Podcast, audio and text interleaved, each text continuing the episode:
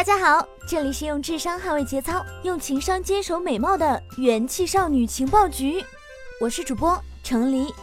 这是一个无肉不欢的时代，对于大多数人来说，吃肉简直是必不可少。加上时代不同了，经济飞速发展，肉也不再像老一辈那样是一种奢侈品了，想吃多少就吃多少。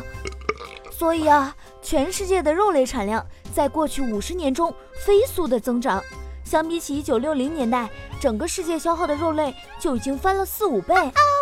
国际粮食政策研究所最近发布的《二零一八全球粮食政策报告》预测，如果完全不考虑气候变化的影响，到二零五零年，全球的肉类消费量将增长百分之六十六。但是呢，饲养牛、猪、羊、鸡等家畜需要消费大量的能源，人类的食谱上出现了更多的肉。也同样影响着人类所生活的环境。关键是，气候变暖也与全球肉类消费的增加是离不开的。当然，不光是人类喜欢吃肉，在考虑生产食物产生的碳排放量时，除了人类自己消耗的食物，宠物的食物也应该纳入计算范围。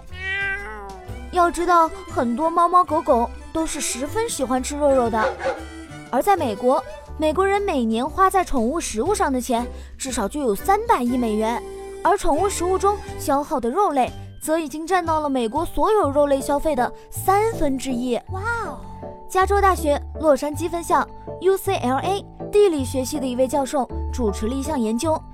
研究结果表示，假设美国的宠物成立一个主权国家，这个国家的肉类消费量将排在全世界的第五位。震惊！这个由猫和狗组成的国家消耗了全美国百分之十九的卡路里，但是因为宠物食品以高蛋白为主，所以如果你家的狗和你吃的一样多，其实狗消费的肉比你更多。所以呢，严格意义上来说，每年美国人在食物上消耗的卡路里里，百分之三十三是由他们的宠物消耗掉的。而基于这样的情况呢，已经有不少研究探讨过，假设。在全世界推广肉类更少的新食谱，全球的温室气体排放量将减少至少百分之三十。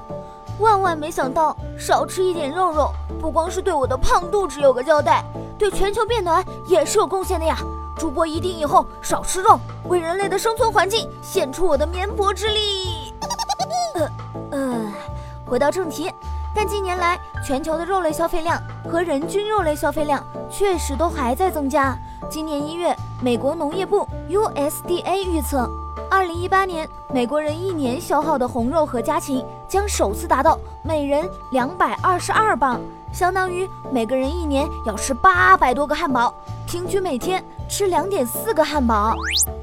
从去年开始，超越肉类和不可能食物等富含蛋白质的植物性汉堡公司越来越受欢迎。在美国的连锁超市里，肉类区的货架上也已经开始销售这些人造肉饼。美国最大的肉类公司泰森食品 （Tyson Foods） 也宣布正式进入细胞培养肉类的领域。现在市面上的人造肉分为两种，其中一种人造肉又称大豆蛋白肉，人造肉主要靠大豆蛋白制成，因为其富含大量的蛋白质和少量的脂肪，所以人造肉是一种健康的食品。而另一种呢，就是利用动物干细胞制造出的人造肉。不过嘛，从目前来看，要将人造肉的口感、外观做得与天然肉制品一样，成本仍然是居高不下呀。地球负担太重了，所以研究者还将关注转移到了同样是肉类消费大户的宠物身上。换掉猫粮、狗粮中的肉，比换掉人类食物中的肉可能会容易一些。可怜的汪星人和喵星人。以后给地球减轻负担的重任就交给你们了。那位做研究的教授统计称，在美国每年为生产宠物食品所产生的温室气体高达六千四百万吨。如果能用其他的食物代替宠物食品中的肉类，也能在一定程度上达到低碳排放的目的。位于伯克利的一家创业公司 White Earth 已经开始在实验室里研究用真菌来生产狗粮。他们首个面向消费者的产品是基于日式酒曲生产的狗零食，这些真菌能够生产出蛋白质，把它们压成糊状，就是 White Earth 的成品了。相比起那些在实验中用动物细胞培育人造肉的公司，White Earth 的产品成本低，在观念上也容易被人们接受。呃，不过呢，不知道这样的口味狗狗接不接受啊？好了，以上就是本期节目的全部内容了，我们下期再见，拜拜。